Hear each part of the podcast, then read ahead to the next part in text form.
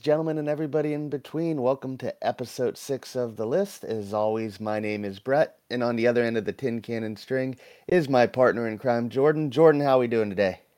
Because you didn't say good morning, good afternoon, or good night, I'm doing a little better today, Brett. and of course, as always, we have Zach Jackson producing the show for us, and this is our weekly pick'em shows. We aren't go- we aren't doing as well as official Discord dog Sebastian, who is two and zero oh in his picks, but we are doing better than Colin Cowherd, who is zero oh and nine so far with his picks. How are we feeling about that, Jordan? Is he picking them straight up or against the spread? Uh, knowing him, probably against the spread. I mean, so 0 and 9 against the spread tells me that Cowherd's losing a little bit of money. Um, I'm currently 13 and 6. You're currently 10 and 9. Uh, straight up, not against the spread, but um, I think you and I have both pocketed a little more change than Colin Cowherd through two weeks. I would say so. But before we go to our picks, we're going to do something a little different, a couple things different this week. Um, and I thought it would be a little fun to do a little bit of AFC roundup. And what we're going to do is we're going to talk about the teams we hate more than anything else. And we're just going to go down the list, just pick a little something I think is interesting for each team and talk a little bit about that. And I think first, Jordan, we're going to start with the team we just beat in the New England Patriots. And we're going to have the Mac Jones discussion. Because in a lot of ways, Jordan, this reminds me of the Tua discussion. I don't think Mac is as good as Tua, but I will admit, like I did the other day, that he did impress me a little bit with his ability to manipulate the po- pocket and improv. And here are some interesting things I've seen. So, the good for Mac Jones this year is he is top 10 in the NFL currently and throws for first downs, touchdowns, passing yards, and completion percentage. All sounds really good, but doing a little research, I'll credit Warren Sharp for these couple stats. And so far this season, Mac Jones has 11 attempts of 20 plus air yards, and he has one completion. He is also the worst in the NFL in YPA and also last in the NFL in completions with that of 9%. And then credit to Jordan Moore on Twitter for these stats of Mac Jones 0 13 when an opponent scores 24 or more points against the Patriots, 3 and 12 against playoff teams and 0 and 12 in comeback games and how they consider comeback games are down by a touchdown in the fourth quarter. And since Mac Jones entered the league, to go along with that first stat, is no team in the NFL has held teams under 24 points or less than the Patriots. Now, credit to Mac, he very much like Tua in his first couple years, he's had four offensive coordinators in three seasons.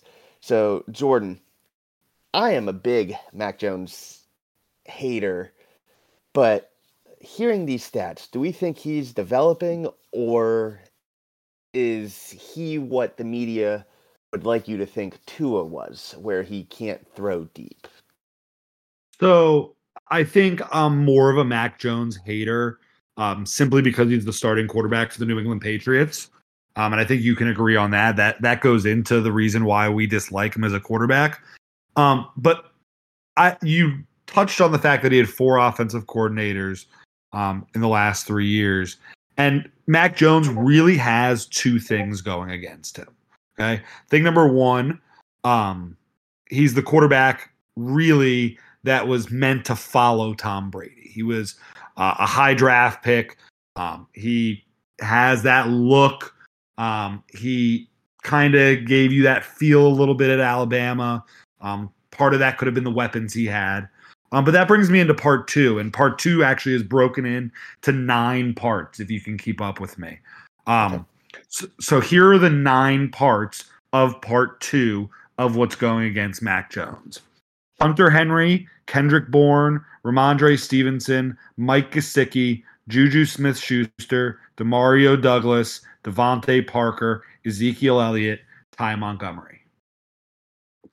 That's what's working against Mac Jones. The Dolphins, when there were question marks about Tua, and you weren't sure whether Tua was going to be that guy or not, I think right now we can safely say um, that Tua is looking like that guy.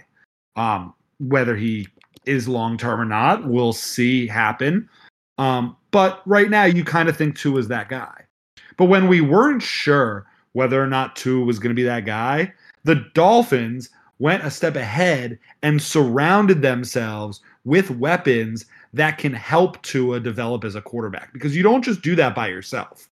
Now, I'm going to give you another list. Okay. Are you ready? I am. Miles Gaskin, Salvon Ahmed, Matt Breida, DeAndre Washington, Jordan Howard, Patrick Laird, Lynn Bowden Jr., Jakeem Grant, Malcolm Perry. Do you know what that list is? Uh, I believe it's Dolphins fans' worst nightmare. That was Tua's. That was the all the players that either had a carry or a catch for the Dolphins. Oh, I'm sorry, I got a couple more names here. Um, DeVante Parker, Mike Gesicki, names sound familiar for Patriot fans now. Isaiah Ford, rookie Durham Smythe, Preston Williams, Mack Hollins, Adam Shaheen, Antonio Callaway, Chandler Cox. That full list of names are all the guys that either ran with the ball or caught the ball Tua's rookie year. What helped Tua develop from the quarterback he was his rookie year, which, if you don't remember, he had a, uh, nine starts, 64% completions, 11 touchdowns, five interceptions. Now, Mac Jones, if you go back and look at his stats to this point, looked very, very similar to those numbers. Uh, through his career, 67%, 40 touchdowns, 26 interceptions in 33 starts. Mac Jones isn't a terrible quarterback. They just haven't surrounded him with weapons. Now, don't misconstrue what I'm saying into saying that Tua only needs or can only be a great quarterback if he has weapons. Weapons help a a young quarterback develop into a good quarterback and give them the leeway and the time to learn how to play once the team can no longer afford weapons. Having Tyreek Hill and Travis Kelce and all the guys the Chiefs had when Patrick Mahomes was young allowed Patrick Mahomes to make mistakes and develop. And then they were able to sustain once a lot of those weapons left because Patrick Mahomes learned how to play the game of football. And I think Tua was able to do that.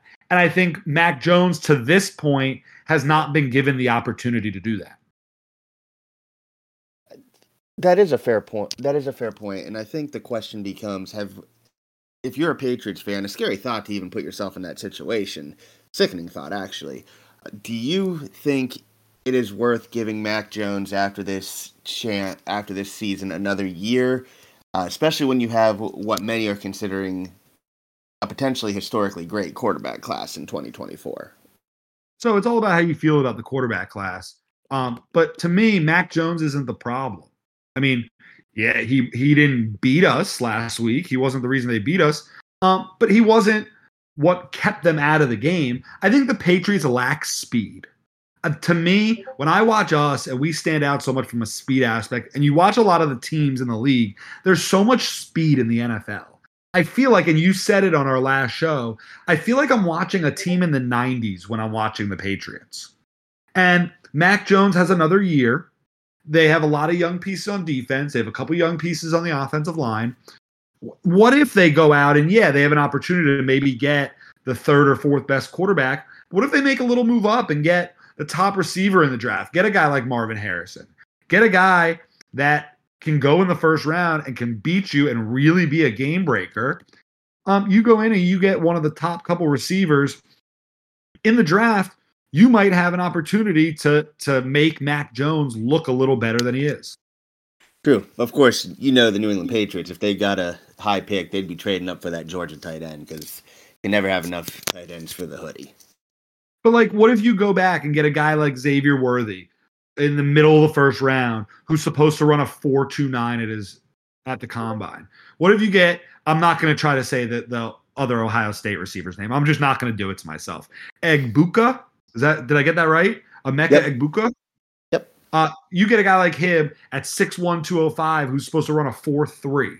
Like you get a guy like Marvin Harrison, if you're high enough, who's going to run a 4 4 at 6'4, 205. You get a guy like that, you get a running back. I think that Rhamondre Stevenson, to me, he's not the explosive back people make him out to be. Um, to me, Zeke is wash. Zeke I, I said on Sunday reminded me a lot of watching when Jordan Howard was on the Dolphins. If you need one yard, Ezekiel Elliott's going to get you two. If you need three yards, Ezekiel Elliott's going to get you two. They need a, a guy to come in that can break, make a breakaway play. Mac Jones is throwing to guys who are either washed or possession type, power type players who don't score many touchdowns in the NFL with young quarterbacks. Right. And see, Jordan, we just proved I just put all of New England on the list earlier this week and went on a five minute rant, just angry as hell. And I we can still be fair and impartial when it comes to observing their current situation. Now, I do like to laugh at their current situation, though. I do like to laugh at that too. Now, another team I really like to laugh at is the New York Jets. Um, let's be honest. E- even if Zach Wilson is okay this year, and even if Aaron Rodgers comes back, Jets are going to end up with a quarterback or a line or an offensive lineman in the next draft. Um, but go back and listen to episode one before Aaron Rodgers got hurt. I said the Jets would finish last in the division. I look like a genius now, but that's only because Aaron Rodgers got hurt. Uh, I look at this team and I don't know. I honestly don't know why people thought they'd be good just because of Aaron Rodgers. Getting putting together the Packers teams of the last decade does not seem like a recipe for success. I've been very outspoken in my dislike of Nathaniel Hack as a play caller. His best year was when he wasn't even calling the plays in Green Bay, and Matt, um, the Lafleur was, as well as having Luke Getsy as the quarterback coach slash passing game coordinator. The offensive line is awful. Like an ancient Duane Brown and a Mekhi Becton who can't stay in shape as your tackles is like Julian Davenport, Jesse Davis levels of malpractice if you're a coach. Defense, yeah, the defense is pretty good. The one thing I learned this week that I think is going to hurt them later on is they do not have their corners follow someone. They just keep corners on a side of the field, which makes me interested going up against an offensive guru like Mike McDaniel later, but we'll get to that when we get to that. But looking at the team, they are way too reliant on Breece Hall and Garrett Wilson. Two very, very, very good players. But against Dallas, Breece Hall only had four carries. Garrett Wilson had that nice touchdown, so they're very reliant on the big play. But looking at it, I just don't understand what the Jets were thinking coming into the year. And even now, even with that defense, I still struggle to think how how anybody can really could have really seen them as a contender, even with Aaron Rodgers. Yeah, I think that's something that you and I nailed um, in our preseason show. Both uh, you said that the Jets would finish last in the division. I said one of my bold predictions for the season um, that the Jets weren't going to make the playoffs. Um, the worst thing it looks like that happened to the Jets this offseason was signing Dalvin Cook. Um, it's it's angering Breece Hall. Dalvin Cook right now has 17 carries for 40 yards. Breece Hall has 14 carries for 136 yards. Um, I mean, Michael Carter's averaging 4.7 yards a carry. Um, Israel Abanikanda hasn't gotten a carry yet. Uh, you you had Bam Knight on the roster. I don't know if he's still on the roster and they're keeping five running backs, but you had a, a number of running backs who looked good. Um, and you went out and kind of shook up your running back room. I didn't see that as a an area where the Jets needed to add. That's why the the Jets Dalvin Cook stuff. If anybody saw me talking um, about what they were going to do during that time, um, I was a little surprised that Dalvin ended up there simply from a football standpoint uh, because it didn't make sense given that running back room. And right now, the Jets are in a little bit of trouble. The Jets, yeah. they're in, they're in trouble. They, I don't understand um, how they're going to go through this full season without falling apart. Yeah, I don't know either. And just to answer, you were asking about Zonovan Knight. He is actually just got picked up by Detroit, and he's definitely a Dan Campbell player, so that'll be an interesting fit. Oh, I think he's better than Craig Reynolds.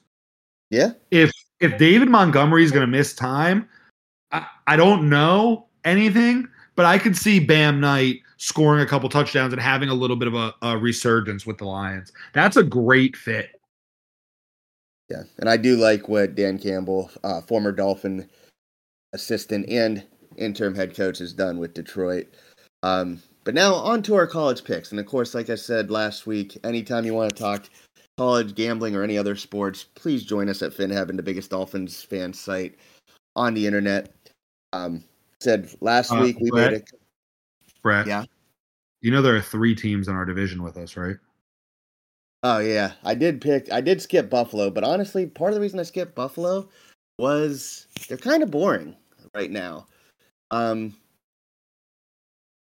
They, did are kind of boring. Vegas, but they kind of. I haven't been impressed by how they look so far, and it's just kind of out of sight, out of mind. Yeah, they're kind of boring, and I think that uh, you and I are going to be doing enough talking about them next week. Um, and what we're picking their game um, along with the Patriots and the Jets a little uh, later, so we'll get back to the Bills. Yep. But uh, yeah, I'll just say fuck the Bills, and then we'll move on to the college college picks. Um, this so far has been the toughest slate of games to pick what we're going to do, uh, as I believe there is six matchups that are ranked versus ranked games. Uh, so, like we did last week, we're going to do four together, and then we're each going to pick a wild card as a tiebreaker. So, we're going to start off with, ironically, one of the games that is not ranked versus ranked, but one that I find very interest- interesting in Florida State versus Clemson. Now, uh, Jordan Travis has had a very good start eight touchdowns, one interception. He is on some people's Heisman ballot currently. Um, not mine, but that's that's a teaser for later. Um, but he did, I believe he had an arm injury late or during the Boston College game. Uh, Keon Coleman is his top receiver, has four touchdowns. He's one of a few that can be considered first round wide receivers currently. And then they also have Jaheim Bell, a graduate transfer from South Carolina at tight end, someone I really did like going into the draft last year. Um, but I think he got banged up a little bit as well. Uh, they narrowly avoided the upset against Boston College last week. Didn't really look good, but Boston College just isn't talented enough. Uh, Clemson, as we all know, got upset by Duke at the beginning of the season. Cade Klubnik is having a better year than I actually thought he was, Jordan, with uh, eight touchdowns and two interceptions. But it really does seem like Clemson is relying to move the offense. They're uh, two-headed running backs of Will Shipley and Phil Mafah. Um, I didn't really recognize any of the wide receivers when I looked them up, and it doesn't really seem like they have great numbers, but it does seem like they split between three and Beaux Collins, Antonio Williams, and Colin Brown. Honestly, the most exciting part about this Clemson team is they do have two potential first round picks at linebacker.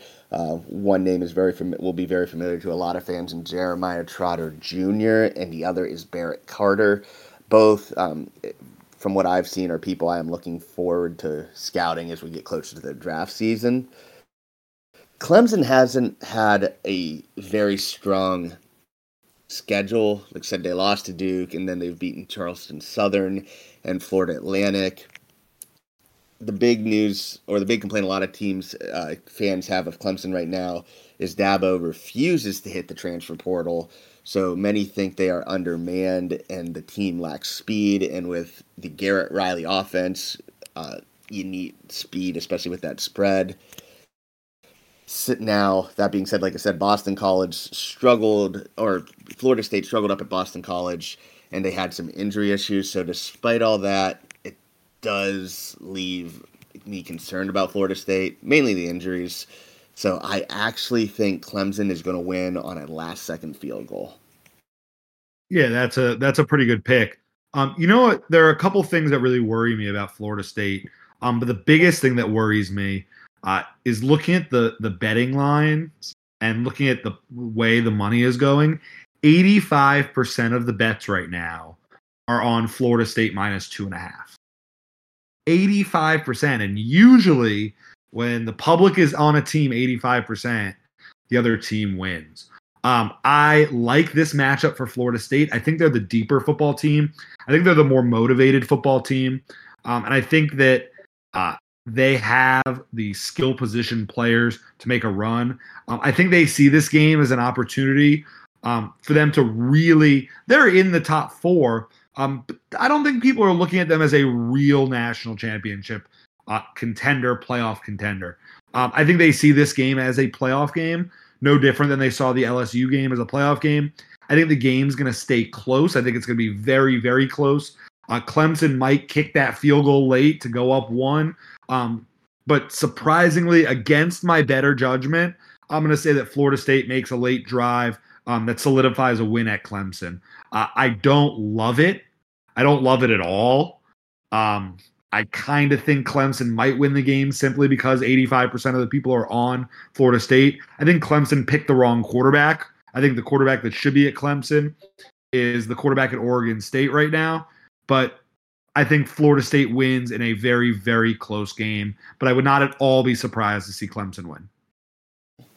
We're Off to a better start than last week where we were agreeing right off the bat. so, next game, this is a game I'm very interested in. It is number 19, Colorado traveling to number number 10 Oregon.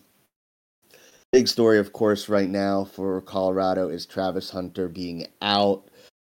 That'll hurt him more on defense than it will on offense, in my opinion, because uh, the Buffaloes still do have two other transfer portal receivers they got in Xavier Weaver and Jimmy Horn Jr., who have both been really good, as well as Dylan Edwards, the uh, true freshman running back, who has three receiving touchdowns. Uh, and of course, you have Shedeur Sanders, who is having an amazing season and opening a lot of eyes. Um, the defense, though, has been a bit shaky, and that can be expected for a team that has 80 new players. Uh, on Oregon's end, you have Bo Nix, who seems like he's been in college for 10 years now between his time at Oregon and Auburn. A two headed monster at running back, and Bucky Irving and Jordan James, who look like they split carries about 50 50 and have eight touchdowns between them. Irving also has 11 receptions. Three really good receivers in Troy Franklin, Garrett Bryant Jr., and Tez Johnson. Uh, Oregon is one of the rare teams, though, where their safety, Tysheem Johnson, is actually the leading tackler. It's an interesting. It's an interesting matchup. I think a lot of people have bought into the Colorado hype that uh, Coach Prime's brought in. I think this matchup is a little too early for them even if Travis Hunter was healthy.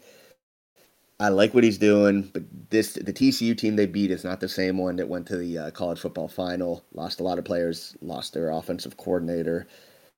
I actually think Oregon's going to win by at least 10 points.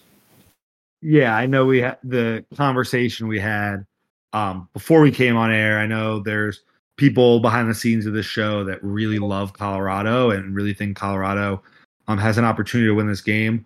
Um, but I, even since the TCU game, uh, you knew they had an opportunity to win that game when the spread was 21. I think this this line um, is a way for people to say, "Oh, we missed out on it when they played TCU. Let's take it." Um, and, and there's no way Colorado loses by more than 21. I think it's going to be close. Um, not the game, but the spread. I think Oregon wins by a couple scores.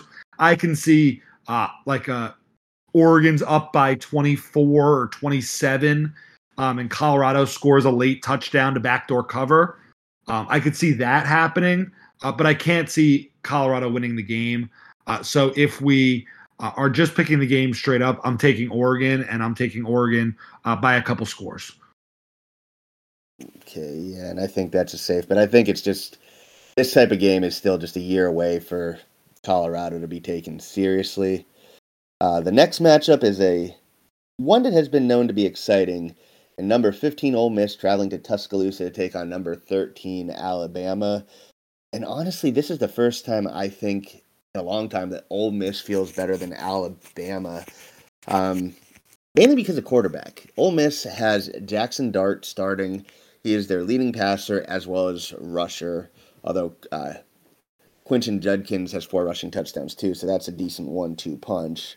Bama's been doing a QB carousel so far. Jalen Milroe started the first two games, didn't look good against Texas, and then last week against South Florida, Ty Simpson and Ty Buchner split time, and I don't know if you watched that game, Jordan, but it was it was not good, not just because of the rain.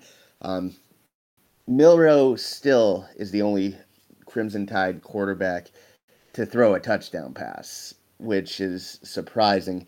And this isn't the uh, normal Alabama offensive line you expect to see. They've already given up 12 sacks this year, and I saw I forget the kid's name for South Florida. It, it, I remember his first name was Day Day, but I don't remember his last name. But he had two sacks where he just annihilated the tackles for Bama right off the snap.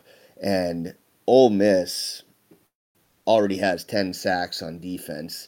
So this is a really good defense going up against a struggling offensive line. It's very hard for me in history to pick against Bama in Tuscaloosa, but just from what I've seen this year, I'm going to go with Ole Miss. I know they haven't had a tough schedule. They've Tulane's the best team they've played, but Bama has not impressed me. And I think if there's a time to take advantage of that, it's this year. And I think Lane Kiffin's taking his team into Tuscaloosa and winning. So it's funny you say that. I sat here um, while you were talking before the show. I was going through my notes, um, and I actually originally had picked Ole Miss. Um, and the more I got looking, the more I got thinking, and I'm probably going to fall into that trap. Um, I I think Alabama is going to win the game. I think Ole Miss will probably cover. Um, I could see Alabama winning by four, by five, somewhere in there. Um, I think that the Alabama defense will get a late stop. Uh, the game Ole Miss won at Tulane. If you dig into it, uh, first of all, Tulane was playing their backup quarterback. So you really beat um, an, an American Conference team, a great American Conference team, but an American Conference team with their backup quarterback. Um, you've beaten Georgia Tech and you've beaten Mercer. Uh, Texas beat Alabama by throwing the ball. I think Ole Miss is going to try to beat Alabama by running the ball, um, and I don't think that's going to work. Uh, I think that the offensive line for Alabama is an is a concern, um, but I don't think it's going to be uh, horrible. I mean, they do still have some good names on the offensive line. Um, they have some good size on the offensive line, uh, and I think they're going to take this as a game uh, that's very, very personal. Uh, they have an opportunity to climb back into the top ten. Uh, for Ole Miss, this is a program-changing opportunity, um, and I think in games that are program-changing opportunities, um, I like teams in those games, so I like Ole Miss. Um, but I think Alabama wins the game. Yeah, and if Ole Miss can pull this off, like you said, this could be a program changing, altering really game if they won, and it could take them to top three, maybe even higher in the SEC long term. Now, uh, for the fourth and final game where we both are picking one of the primetime games, we got number six Ohio State going up against number nine Notre Dame. Kyle McCord is the new starter at quarterback for Ohio State. Stat wise, isn't looking bad, but you'll find a lot of Ohio State fans not happy with how he's looking so far, despite six touchdowns, one interception. Um, honestly, their best offense so far has been TreVeyon Henderson, their running back, or at least he's the one that keeps them moving. The offense is very reliant on those top two receivers of Marvin Harrison Jr. and Emeka Egbuka, who both have three touchdowns. Uh, very big play oriented. Marvin Harrison Jr. has only 14 receptions this year, but already has 304 yards. That just tells you how dominant he's been.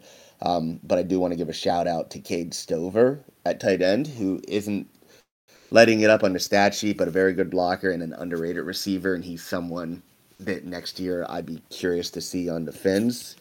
Defensively, it's been a little bit of a slow start for the Buckeyes. They haven't been bad, but they haven't been getting the quarterback like they hoped they would. JT Tuimoloau was their star end last year, and he has not gotten a sack yet. And the team as a whole only has five. Um, but a name many Dolphin fans may be familiar or should be familiar with, uh, Tommy Eichenberg has been the best player on the defense so far. On the opposite side, Sam Hartman, quarterback for Notre Dame, grad transfer from Wake Forest, has probably been the biggest get for any team in the transfer window, even over or transfer portal, even over Shedeur Sanders at Colorado. 13 touchdowns, zero interceptions. Running back Audric Estime has 63 carries, 521 yards, 8.3 a carry, five touchdowns. And of course, it isn't Notre Dame if you don't have a good tight end. They have Holden Stes, I believe it's pronounced S T E S. He has four touchdowns. And Notre Dame has a very active defense. Five interceptions and seven seven forced fumbles so far this year. Uh, neither Ohio State nor Notre Dame have had the toughest schedule. Buckeyes have played Indiana, Youngstown State, and Western Kentucky, while Notre Dame has Navy, Tennessee State, North Carolina State, and Central Michigan. Uh, North Carolina State is probably the best team either team has faced. Both teams are built around the big play.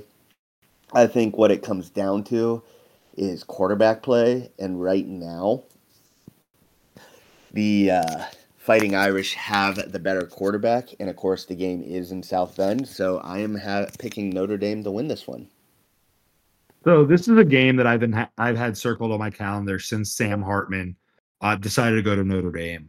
Um, this is my favorite play of the week. Um, it's my favorite pick probably so far uh, in the first three weeks of the season, other than um, getting the Dolphins minus two against the Patriots. Uh, other than that, this is probably my favorite pick. Everybody knows I was all over uh, Missouri versus Kansas State last week. Um, I am all over Notre Dame this week. Uh, I think that Sam Hartman almost makes Notre Dame underrated.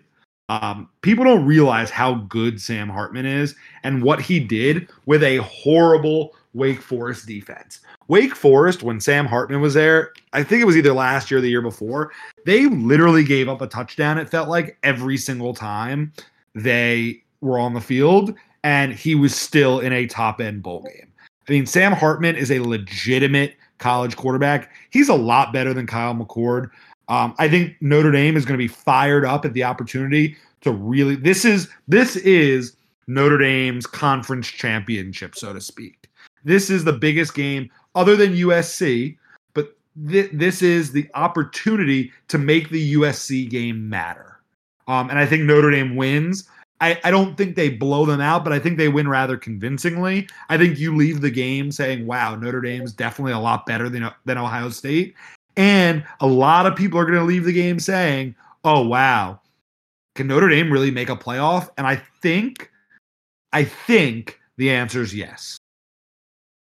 They do have a shot, and this game would put them along, go a long way in getting that. And then it comes down to that USC game. Um, now, of course, the wild card game. Last week I took Michigan. This week I am not touching Michigan Rutgers. I am going to another primetime game, and it is another ranked versus ranked game. Is number 24 Iowa travels to number 7 Penn State. Why did I pick this game? Well, four of the last five meetings have been decided by a touchdown or less. It can be an ugly game, beautifully ugly in my opinion as a fan of Big 10 football, but still this game usually has big time implications and usually results in Iowa screwing Penn State anytime they have a chance at a playoff. Um, that being said, Iowa's offense is some of the most disgustingly bad things uh, offenses you'll ever watch. Cade McNamara, the Michigan transfer, has four touchdowns and three interceptions.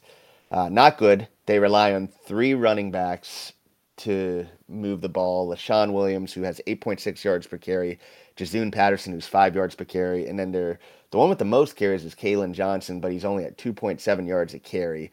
The only two receiving threats, quote unquote, they have are their tight ends and Luke Lachey and Erick All, who are the top two receivers on the team. But Iowa's known for their defense and special teams, and that is how they have won games.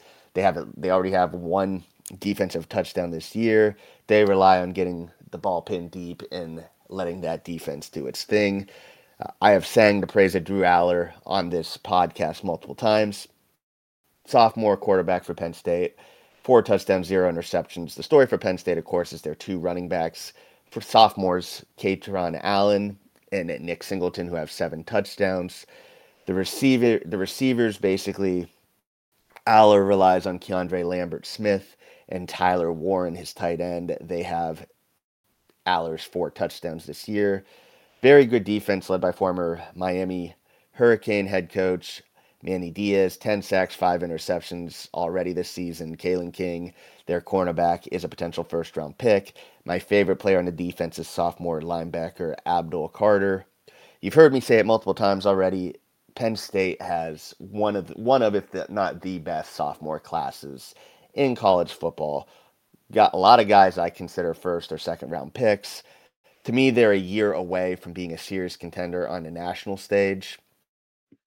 I think this game will be tough for them. I think it will be another one score game just because this is going to be the toughest competition Allar's faced so far. But with this being a night game in Happy Valley, crazy things happen there. If this was at Kinnick Stadium, I would pick Iowa. But because it's up in State College, I'm picking Penn State. You just made a game that was probably one of the easiest games to pick on the slate seem very, very difficult. It will be. Uh, it is going to be a lot more difficult than you think. Part of my job is to talk shit because I do think there's a chance yeah. Iowa goes in there and sneaks away with one. Um, but again, like we, we talked about Penn State at length last week, so I don't I don't think we need to do it again. Um, but they're a good team. I think they're a year away from really being able to contend. Um, but they're a good team, and I think they do beat Iowa, even though that's not an official pick of mine. Um, my official pick, um, just like last week's was, um, is going to be an underdog that I'm going to give. Um, unlike last week, it's going to be an underdog going on the road. Um, but like last week, it's going to be an underdog beating a ranked team. Um, I'm picking the UCLA Bruins to go to Utah and beat the Utes um, in Utah. Uh, I think that UCLA, uh, Dante Moore is the best quarterback they've had there in a little while. Um, I think that, I mean, if uh, Cameron Rising plays for Utah, I think that, yeah, they're going to be a little better um, than they would be with their backup. Uh, but I think even if he plays, there's going to be a little bit of a rust period. Um, I look for UCLA to come in, a team that really uh, has a lot of momentum behind them, and I think they're sneaky. Uh, they beat Coastal Carolina, who with McCall uh, has been there for what feels like as long as Bo Nix has been in college football. Um, they beat a really tough veteran Coastal Carolina team, and then they easily won at San Diego State, which is never a diff, uh, an easy game to win. I mean, San Diego State's only two and two. Um, they lost to Oregon State and they lost to UCLA, but but UCLA is a very solid football team, and I think they're going to go to Utah. Um, at it's not a night game in Utah; it's a 3:30 game, and that game was a very very high scoring game last year. Um, and I look for it to not be as high of a scoring game this year. Uh, but I think it's a game that UCLA is going to win. I think UCLA um, will continue to build a little bit of momentum. They have a very tough couple games. I'm going to look for this to be a little less scoring than the 42 32 last year. Um, but looking at UCLA's schedule, they play Utah this week. Then they have a week off and play Washington State and Oregon State back to back. Then they play at Stanford and then Colorado. And then they play both Arizona teams and UCLA. So if I'm sorry, and then USC. If UCLA can't win this one against Utah, um, I don't necessarily see them um, beating Washington State if that's the case. And if they can't win at Utah, I don't think they can win at Oregon State. So this is a very big test for UCLA, and I think it's a test they pass. I take UCLA by four at Utah. Alrighty, and just for a recap, I picked Clemson to win. Jordan picked FSU. We agreed Oregon is going to beat Colorado. We uh, disagreed on Ole Miss, Alabama. I took Ole Miss for the what many would consider an upset. Jordan took Bama. We both picked Notre Dame. I have Penn State beating Iowa as my wild card, and Jordan has UCLA over Utah. Now for the other new segment. Before we go to the NFL picks, I want to take a look, quick look at our top five Heisman candidates. Each of us will give five. I'm gonna Jordan. I don't know about you, but I'm gonna start from number five and go to number one down to number one since we are a month into the season. Number five, I have Quinn Ewers of Texas, 740 yards, 60.7 completion percentage, 10 total touchdowns. His performance, second year in a row, he had a great performance against Bama. I like what I see. He's probably got the best arm of any college quarterback. Doesn't mean he's the best, but I ha- think he may have the best arm. If Texas goes undefeated, I think he's going to be there for the for the presentation. Number four, someone we did talk about earlier, Sam Hartman. Numbers are ridiculous right now 15 total touchdowns, 1,061 passing yards, 71% completion percentage. Again, his candidacy is going to be determined by how Notre Dame's season goes. Notre Dame is there at the end of the year. He's going to be a finalist. Number three, a name I have talked about a lot the last couple weeks, is Washington quarterback Michael Penix Jr. 1,332 passing yards, 74.3% completion percentage, 12 total touchdowns. He is a guy I've been a fan of since he was at Indiana. He just can't stay healthy. He's been healthy for Washington the last two years. Has them as a team I think could surprise and be a playoff candidate in the last couple years of the Big 12 or the Pac 12, excuse me. But and again, if they lose one game, he's going to be out, even just one. Number two, I have the defending Heisman Trophy winner, Caleb Williams, right, taking off right where he left off. 13 total touchdowns, 878 passing yards. Uh, the main reason I don't have him as the number one candidate right now, quite simply, I don't think they're gonna, unless he completely blows it out of the water. I don't think no. there's gonna be a Heisman winner. You don't have Caleb. Don't tell me. Please don't number tell one me. right now. So I have Colorado quarterback Shedeur Sanders. Oh wow! I thought you were going to be a homer and go with Blake Corum. No, he has not been good enough. Shedeur Sanders, even if it was against Colorado State, the last two, the la- the fourth quarter he had was amazing. 1,251 pass yards, 78.7 completion percentage, 11 touchdowns. Again, I think this is one of the rare occasions because of the I don't care if he lo- loses unless they lose multiple games. I don't care if he loses this week. I think there's so much of a spotlight on him because of his dad that he's just going to put up insane numbers and he'll be a candidate all year. And right now, I am going to ride with that hype. So I have Shedeur Sanders as the current favorite for the Heisman. The Shedeur Sanders hype is so unreal to me. Um, simply because I just Googled the name Caleb Williams and the top of Google says news about Caleb Williams and Shedeur Sanders. Here's yeah. the problem. Here's the problem with Shedeur Sanders to me. Okay. They're probably going to lose this week at Oregon. I think they might lose next week against USC, especially if Travis Hunter's not back. Uh, UCLA is a diff- difficult game. Oregon State the week after at UCLA is a trap game for them. And then they finish the season at Washington State and at Utah. I don't know if they can if they'll give the Heisman to a guy that loses 3 or 4 games. Now, Caleb Williams this year is completing 79% of his passes with 12 touchdowns and no interceptions. He is at an unreal pace. Caleb Williams is almost in that Andrew Luck tier when Andrew Luck went back for that extra year. And it was almost like Andrew Luck would do unbelievable stuff. And we'd be like, oh, okay. And then Andrew Luck threw that one pick six. And everybody's like, oh, I don't know. He might suck. Caleb Williams looks like what Patrick Mahomes looks like on an NFL field. Caleb Williams looks like on a college field right now. It is stupid what he looks like. Um, I'll go really quick because we have most of the same players um, let me pull my list up here. I'm sorry. Um, my list is very simple. It, it's all quarterbacks. Um, right now, I have Sam Hartman five, Quinn Ewers four. I think whichever one of them. Um, well, really, let me step back. Between Sam Hartman, Quinn Ewers, and Penix, I think they're going to finish two, four, and five. And whichever one of those quarterbacks makes the playoff will probably finish two. Um, so I, but right now, um, I'll pick. Uh, fuck it. I'm going Ewers five, Hartman four, Shedeur Sanders three, which I'll explain in a second. Michael Penix two, and Caleb Williams one. Um, I wouldn't be surprised if Shedeur finishes two. I, I think either way, one way or another, they're gonna have him in either the second or third slot. So he's in the running the night of the Heisman ceremony. I think that is on a collision course to happen, um, especially with Ewers and Hartman and Penix. Um, I could see Shedeur sneaking above a couple of them, um, but I don't see him jumping into the top two. Um, Indiana fans are kicking themselves right now.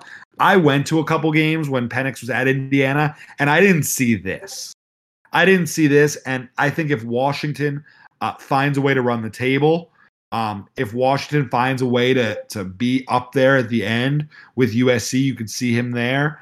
Um, but the unreal run that Penix is on, the, the unbelievable Caleb Williams is, is going to have one of the best college seasons. He's on pace right now to have a better season this year than last year.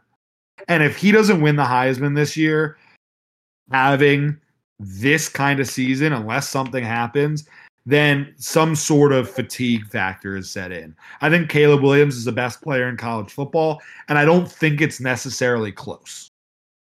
Yeah, I agree. Like I said, I think the other thing I think USC is going to lose at least one game, maybe two. So I think that'll hurt them t- as well. But I just think at the end of the day, they're going to. It's the quote unquote tradition, and I don't think you're going to see it two time uh, him win a two uh, second Heisman. I think I think only one person's ever done it, right? Archie Griffin. Can I make a bold prediction? Go for it. I think USC wins the national championship.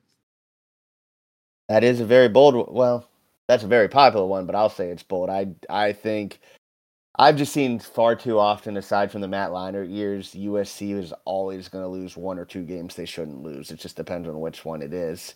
Um, but we have the same five. You add J.J. McCarthy from Michigan and Drake Maye from North Carolina. Those are seven quarterbacks that all could realistically go in the first round in the next in the next draft if they all declared. Yeah, I, I, think we're we're headed towards a great quarterback class. I think there's always one or two that kind of pop up at the last minute, um, but we're we're definitely headed to that. But I, I think it's time to switch over to the pros. Absolutely, and we're going right to the picks. Uh, starting with an interesting game, the Chargers and Vikings. Something I learned this week: the Chargers are the first team in NFL history to score 30 points in both games and have zero turnovers, but be 0 and 2 which I didn't even know was a thing until I saw it this week. Justin Herb, yeah, Justin Herbert has had in two games three chances in fourth quarter and overtime to win the game, no touchdowns and one field goal. So, like you said a couple weeks ago, might be time to start talking about Justin Herbert as a clutch player or not. Uh, Kirk Cousins, another great start, six touchdowns, one interception just load it with receiving options. Justin Jefferson, Jordan Addison, TJ Hockenson, and KJ Osborne. The one thing going that's not really working right now for the Vikings is their running game. Uh, Alex Mattison's averaging 3.8 yards per carry. Uh, on the same side for the Chargers, it sounds like uh, um, Austin Ekeler may be out this week. I know he's been hurt, so late that that might be a game time decision. This is basically going to be two great offenses going against two awful defenses. Uh, so heading into week three, I saw Minnesota is allowing 68% completion percentage with an average of a 96 quarterback rating to their opponents. Uh, the Chargers are allowing 333 pass yards per game, uh, four to one touchdown to interception ratio, 69% completion percentage, and over 10 yards an attempt for quarterbacks. Uh, so this is great offense against poor defense the big difference for me is Danielle Hunter is the one good part of the Vikings defense right now. He has four sacks in three games. He had three against the uh, Eagles, who also have a really good offensive line. The Chargers have a good offensive line too. The pass rush is going to be a big difference. Mack and Bosa have not gotten going yet. Uh, even though the Vikings don't have the corners to run our old friend Brian Flores' defense, I think the pass rush is good enough to help them get by. I think the Chargers fall to 0 3, so I have the Vikings winning. Uh, not just because of the defense. I think Brandon Staley has proven to be the one coach that overthinks everything to the umph degree, and I think he's going to make a decision that costs the Chargers this game. So we're off to the same start, and I don't think I need to go into much detail because I think you hit the nail on the head. I think the seat is about to get piping, piping hot for Brandon Staley. Um, I think that there's a subliminal reason why they brought in Kellen Moore when so many teams were um, interviewing him for their head coaching position. I don't think Brandon Staley makes it through the year, and I think they would rather give Kellen Moore um, a substantial amount of time to see if he could possibly be their version of Mike McDaniel. Um, I think the Vikings win this game. Kirk Cousins has been playing really well. The Vikings, I mean, the Bucks are playing good football, and I think the Vikings really choked that game away. And then the Vikings, they were in an impossible situation at Philly um, on a short week. I think the Vikings have had a long week to reset. Um, I think the Chargers uh, are traveling back to Minnesota. Um, and I think the Vikings win a very close game. The only thing we know is that either Kirk Cousins or Justin Herbert are going to have a drive at the end of the game to win. Um, I think the Vikings win a one score game. Okay. Next game, we have the New Orleans Saints versus the Green Bay Packers. Um, Jordan Love has exceeded any any expectations I had for him so far this year, which wasn't many. Um, he looks to be doing really well. The one question I have about the Packers, besides health, uh, not only has Christian Watson been out so far and been messing with some of my fantasy teams, but that's a different story. But uh, the other thing is, I'm not a fan of Joe Barry, the defensive coordinator. If you look at his history anywhere he's gone, it's started off good and then it's been a monumental flame out. Didn't even start out good last year. Now they did have a couple good moments, uh, admittedly against the Chicago Bears, but that is a team in disarray. Which in the future we may want to do a deep dive in, on them, but that we'll talk about that for a different episode. Uh, that being said, the Saints, despite being two and zero, oh, are probably the least impressive offense in the NFL. Everybody talks about how good Derek Carr has been doing. I looked it up, and he has one touchdown. Uh, they can't really get anything going offensively. They still rely way too much on Taysom Hill to come in and do this the direct snaps uh, for my liking to get the run game going. So I think the Packers are going to win this one, and I'm going to say by ten points. Um, so uh, this is the toughest game that we've picked this whole time for me. Um, I think these teams are so similar. Um, I think that the same the same things you could say about the Saints backfield, you can say about the the Packers offensive line. Um, at the end of the day, I, I think the Saints win.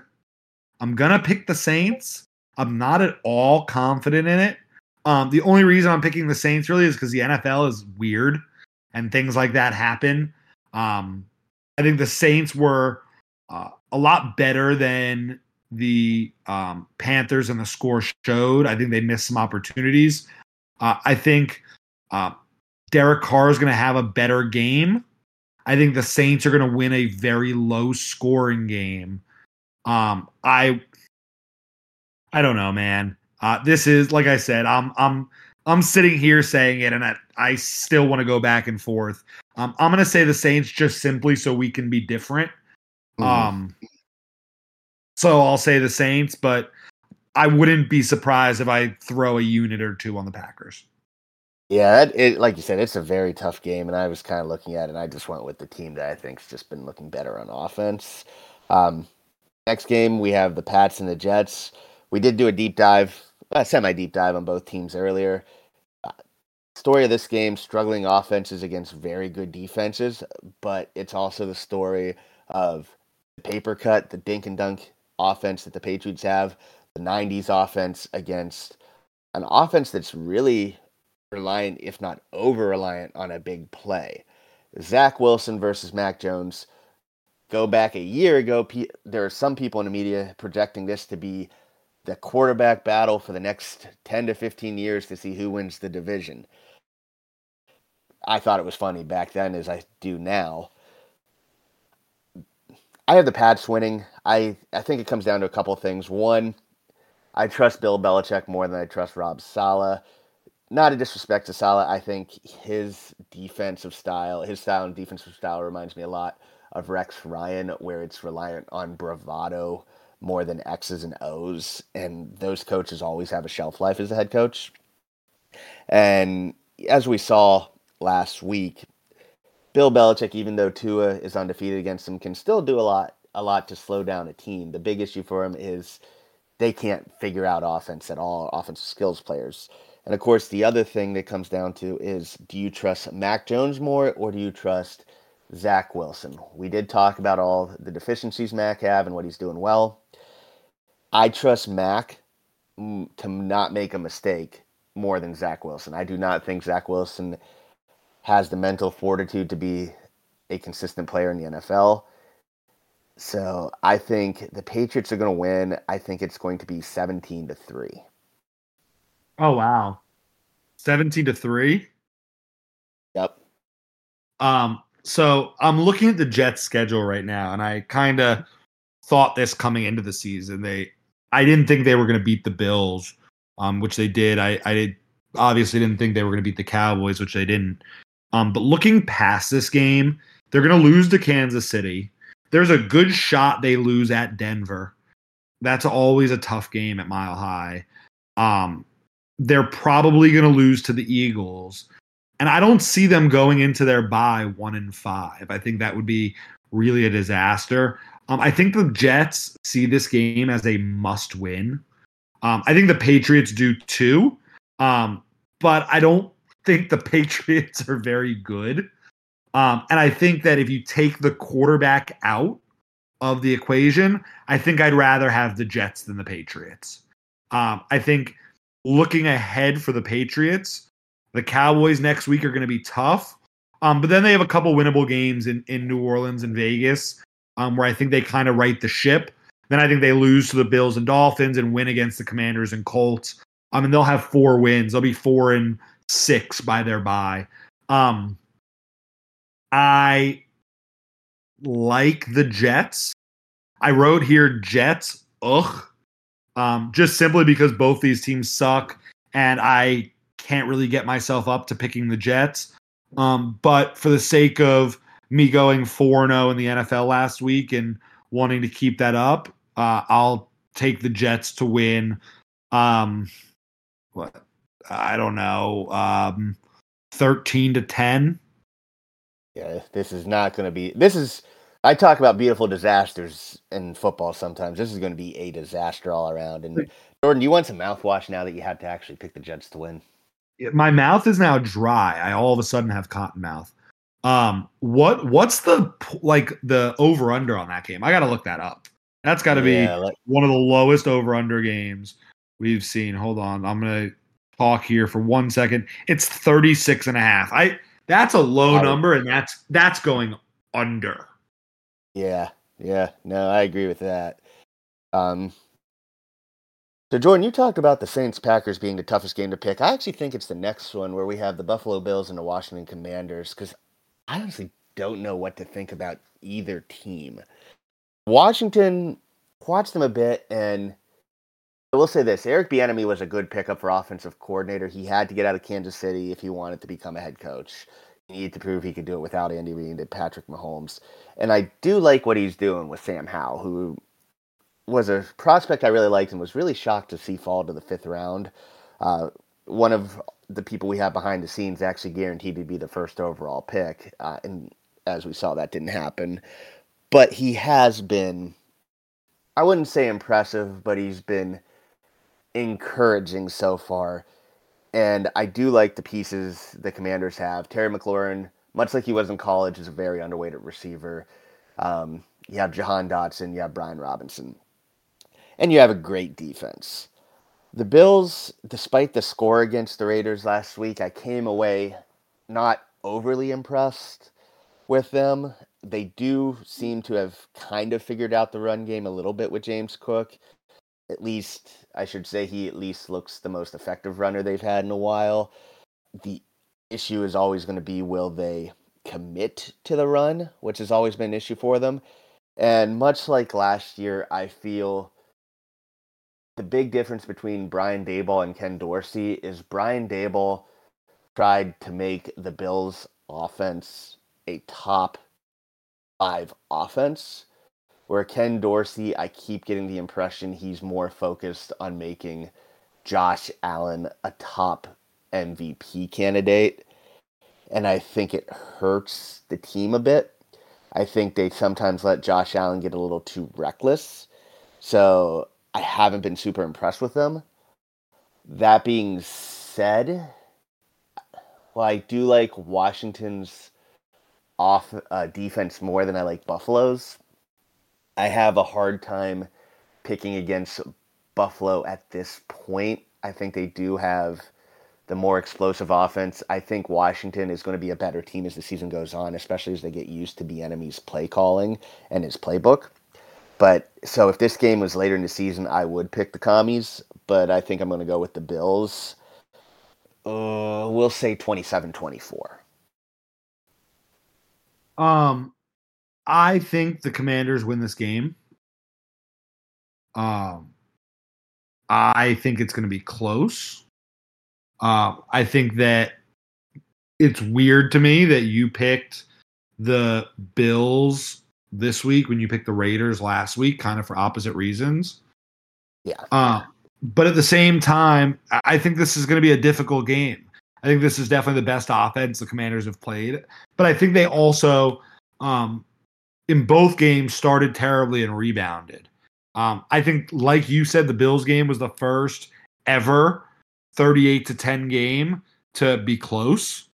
Um, and I think the Commanders win a very, very close game. I think the Commanders run the ball a lot, 30 to 40 times, um, and win by a field goal. So we both have it being a field goal game. Yeah, I, I could, I absolutely could see the Commanders winning. I just, it's just one of those things. I just, I think it's just too early in the season for them to be fully there yet. But I do think this is going to be the the year where Bieniemy finally gets that head coaching job because of this, the work he does, and he's definitely deserved that opportunity. Um, he might get that head coaching job. He could. He absolutely could, especially Ron Rivera, with the, his past health issues, may decide to walk away. Um, before we go into the Dolphins game, we have one more game to pick, and it is two 2 0 teams that I think feel very different about the success so far the Eagles versus the Bucs. I am right between Pittsburgh and Philadelphia, so I, I have a lot of Eagle fans around me.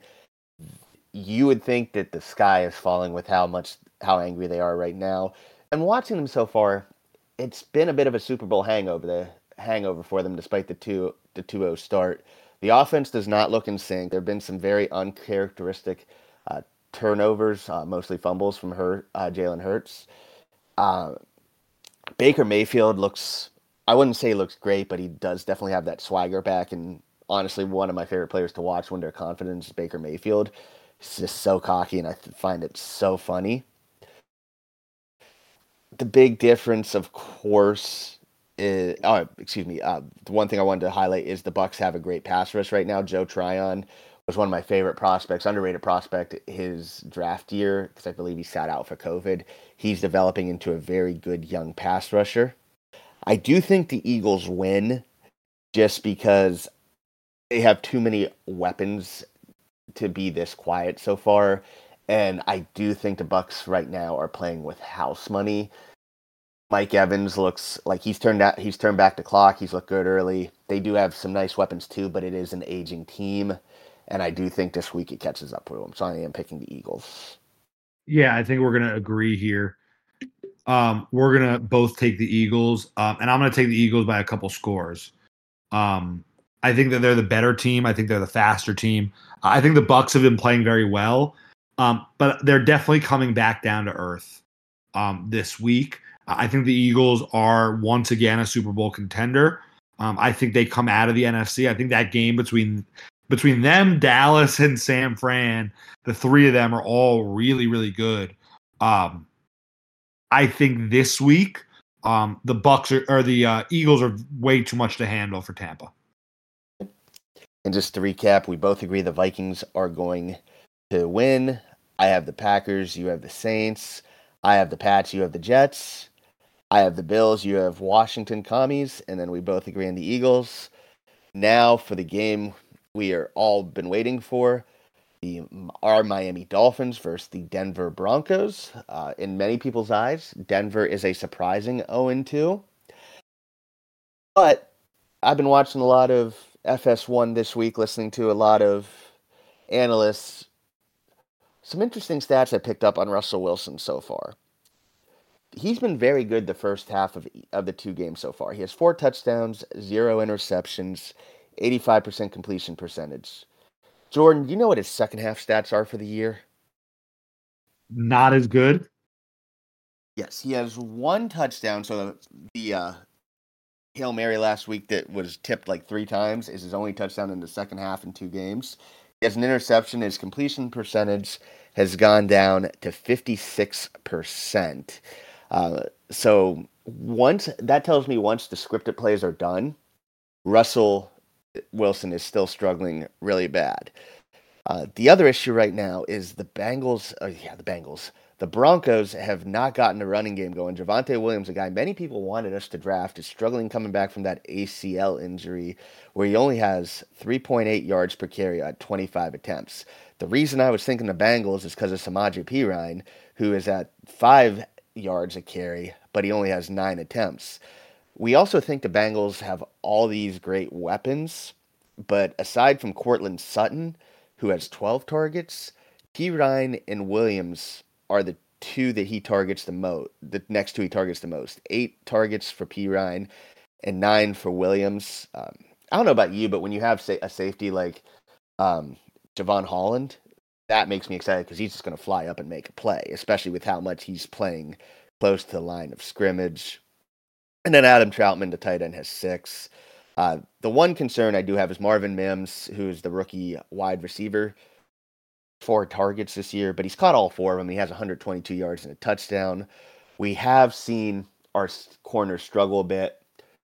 With X, he's been a bit handsy. He's gotten a couple penalties, but you kind of live with that because you know he's going to get a get a few when he gets challenged, uh, both interceptions and penalties. The big concern, of course, is Eli Apple. He really struggled last week to the point where it has come out that Cam Smith has been getting more of a workload in uh, practice this week and could be getting more time. This is, of course, a revenge game for Vic Fangio and uh, Bradley Chubb, so I'm interested to see how that goes. The uh, Vance Joseph is the defensive coordinator, someone we are familiar with. Very reliant on a pass rush. They have Nick Bonitto and J- Jonathan Cooper and Randy Gregory. They also have Frank Clark, but I believe Frank Clark is out this week. But they also have Zach Allen in the interior, and I believe he'll be matched up with Isaiah Wynn, Wynn has been okay in my opinion, but if you go by the PFF grades, he has also been by far our worst offensive lineman. So that is definitely going to be a matchup to watch. Now, if he goes up against Hunt and Connor, different story. I think he's going to be going to be neutralized. And of course, on the back end, you have Patrick Surtain the second. Um, I think this will be a close first half, but I do think the Dolphins win pulling away in the second. Just it's quick how it's funny how quick your the perception of a team can change. Where going into last year, people thought the the Broncos were just a player away, a quarterback away from being a Super Bowl contender. They go and get Russ. Then it became their coach away. They go and get Sean Payton. Now it feels like they are one week from blowing it up, and I think we're going to be that week that makes them think it's time to start getting rid of pieces and getting back assets. So obviously everybody knows I'm picking the Dolphins to win the game. I don't think that that's um, any part of a question. There are a bunch of things that I'm interested in. Um, I'm interested to see the way the running game develops from last week. Um, I'm interested because we know Vance Joseph is going to blitz a lot, and if you've watched the Broncos the first two weeks, um, they do blitz a lot, and they have some good pass rushers. But Tua gets the ball out of his hands so quickly that I feel like that almost works against the defense. Um, I think you're going to see a lot of motion from the Dolphins. I think you're going to see them find ways to get the ball in open space. Um, I'm interested to see what they do with that formation where they have Tyreek set inside um, and kind of jet him out. Uh, and, and I'm interested to see the way the Dolphins' offense continues to evolve. Um, Vic Fangio's defense has a lot in this game uh, that it needs to continue uh, to grow upon from last week. Um, and like you said, this is a revenge game for him. This is a revenge game from Bradley Chubb. Um, I think Chubb gets a sack, maybe two. Um, I think the Dolphins, like you said, I think we allow a couple touchdowns early. Um, but I think the Dolphins pull away and win 38 20. Um, and I think that that formation um, that I mentioned earlier with Tyreek uh, jetting out um, into opportunities, even if Waddle doesn't play for a guy like Craycraft, uh, a guy like Berrios, um, a guy like Ezukanma, um, tight ends, Ingold. Uh, I think that opens up the offense so much that you're going to see uh, the Dolphins score a couple times with it. I mean, like I said, win 38 20. And to go along with that uh, formation, uh, JT O'Sullivan uh, of the quarterback school, very great uh, YouTube channel. I definitely recommend everybody check it out. One of my favorite YouTube channels. He did put out an open challenge for anyone to find out the name of that formation where we do the speed out with Tyreek from the H back position. Well, I do have to say this to JT. Uh, Jordan and I are on the case. We're we're working to find out what that is, aren't we?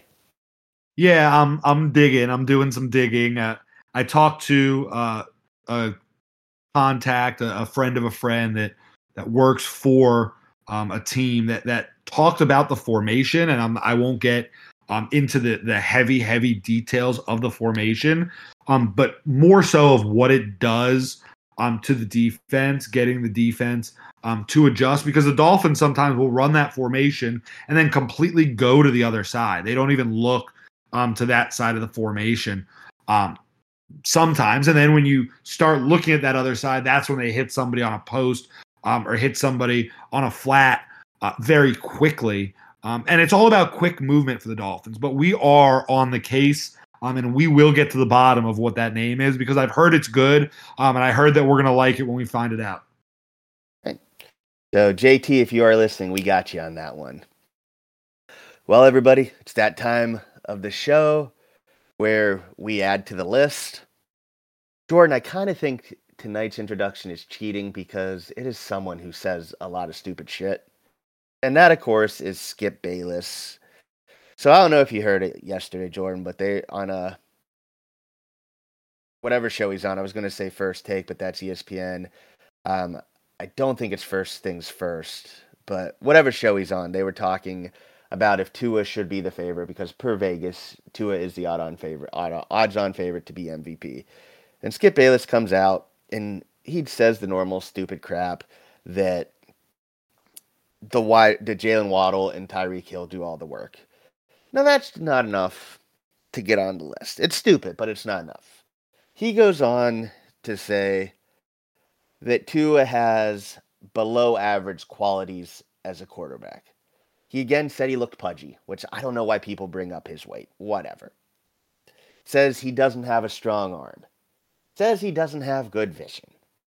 But above all else, he decides to be an Oklahoma Sooners homer and says Dillon Gabriel has a better arm than Tua Tagovailoa. I couldn't believe my ears when he said that. I had to go back and listen a couple times because that to me is the dumbest in a long line of dumb from Skip Bayless.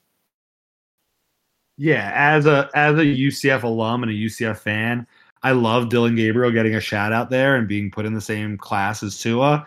Um, but that's just not true. that's it's just there. There's nothing more to say other than the fact that it's not true. Um, I don't understand all the Tua hate. And I don't understand why we can't just appreciate the fact that for the first time in forever, it looks like the Dolphins actually have a, a good quarterback and a team that can compete in late January. And we're going to continue adding people to the list. And Skip Bayless is going to continue to say stupid shit.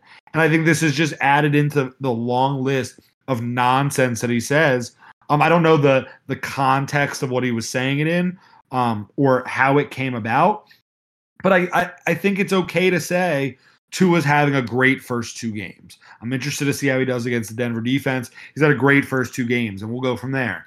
Um, but at this point, Skip Bayless, you're on the list, and there's no turning back. Absolutely, and like I said, just don't say stupid shit.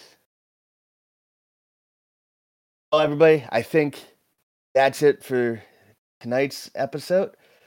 We might try and do the recap on Sunday. I think uh, Jordan, Zach, and I decided it'll depend on how drunk everybody is, uh, which might make for, honestly, a very fun episode if we do decide to do that. Jordan, before we sign off, did you have anything you wanted to say? I feel like the drunker we are, the better the episode will be if the Dolphins win. Um, but it I might, might be get... better if the Dolphins lost too. Touche. Um, but again, thank you to our social media people. Thank you to Zach. Um, thank you to the people that uh, are helping us grow uh, ever so quickly. So I appreciate it. I love it. Uh, and I'm excited to do it again either Sunday or Monday. Absolutely. For Jordan and Zach, my name is Brett. Remember, this is the list, and we are watching. Zach, hit that music. Fuck you. Thank you.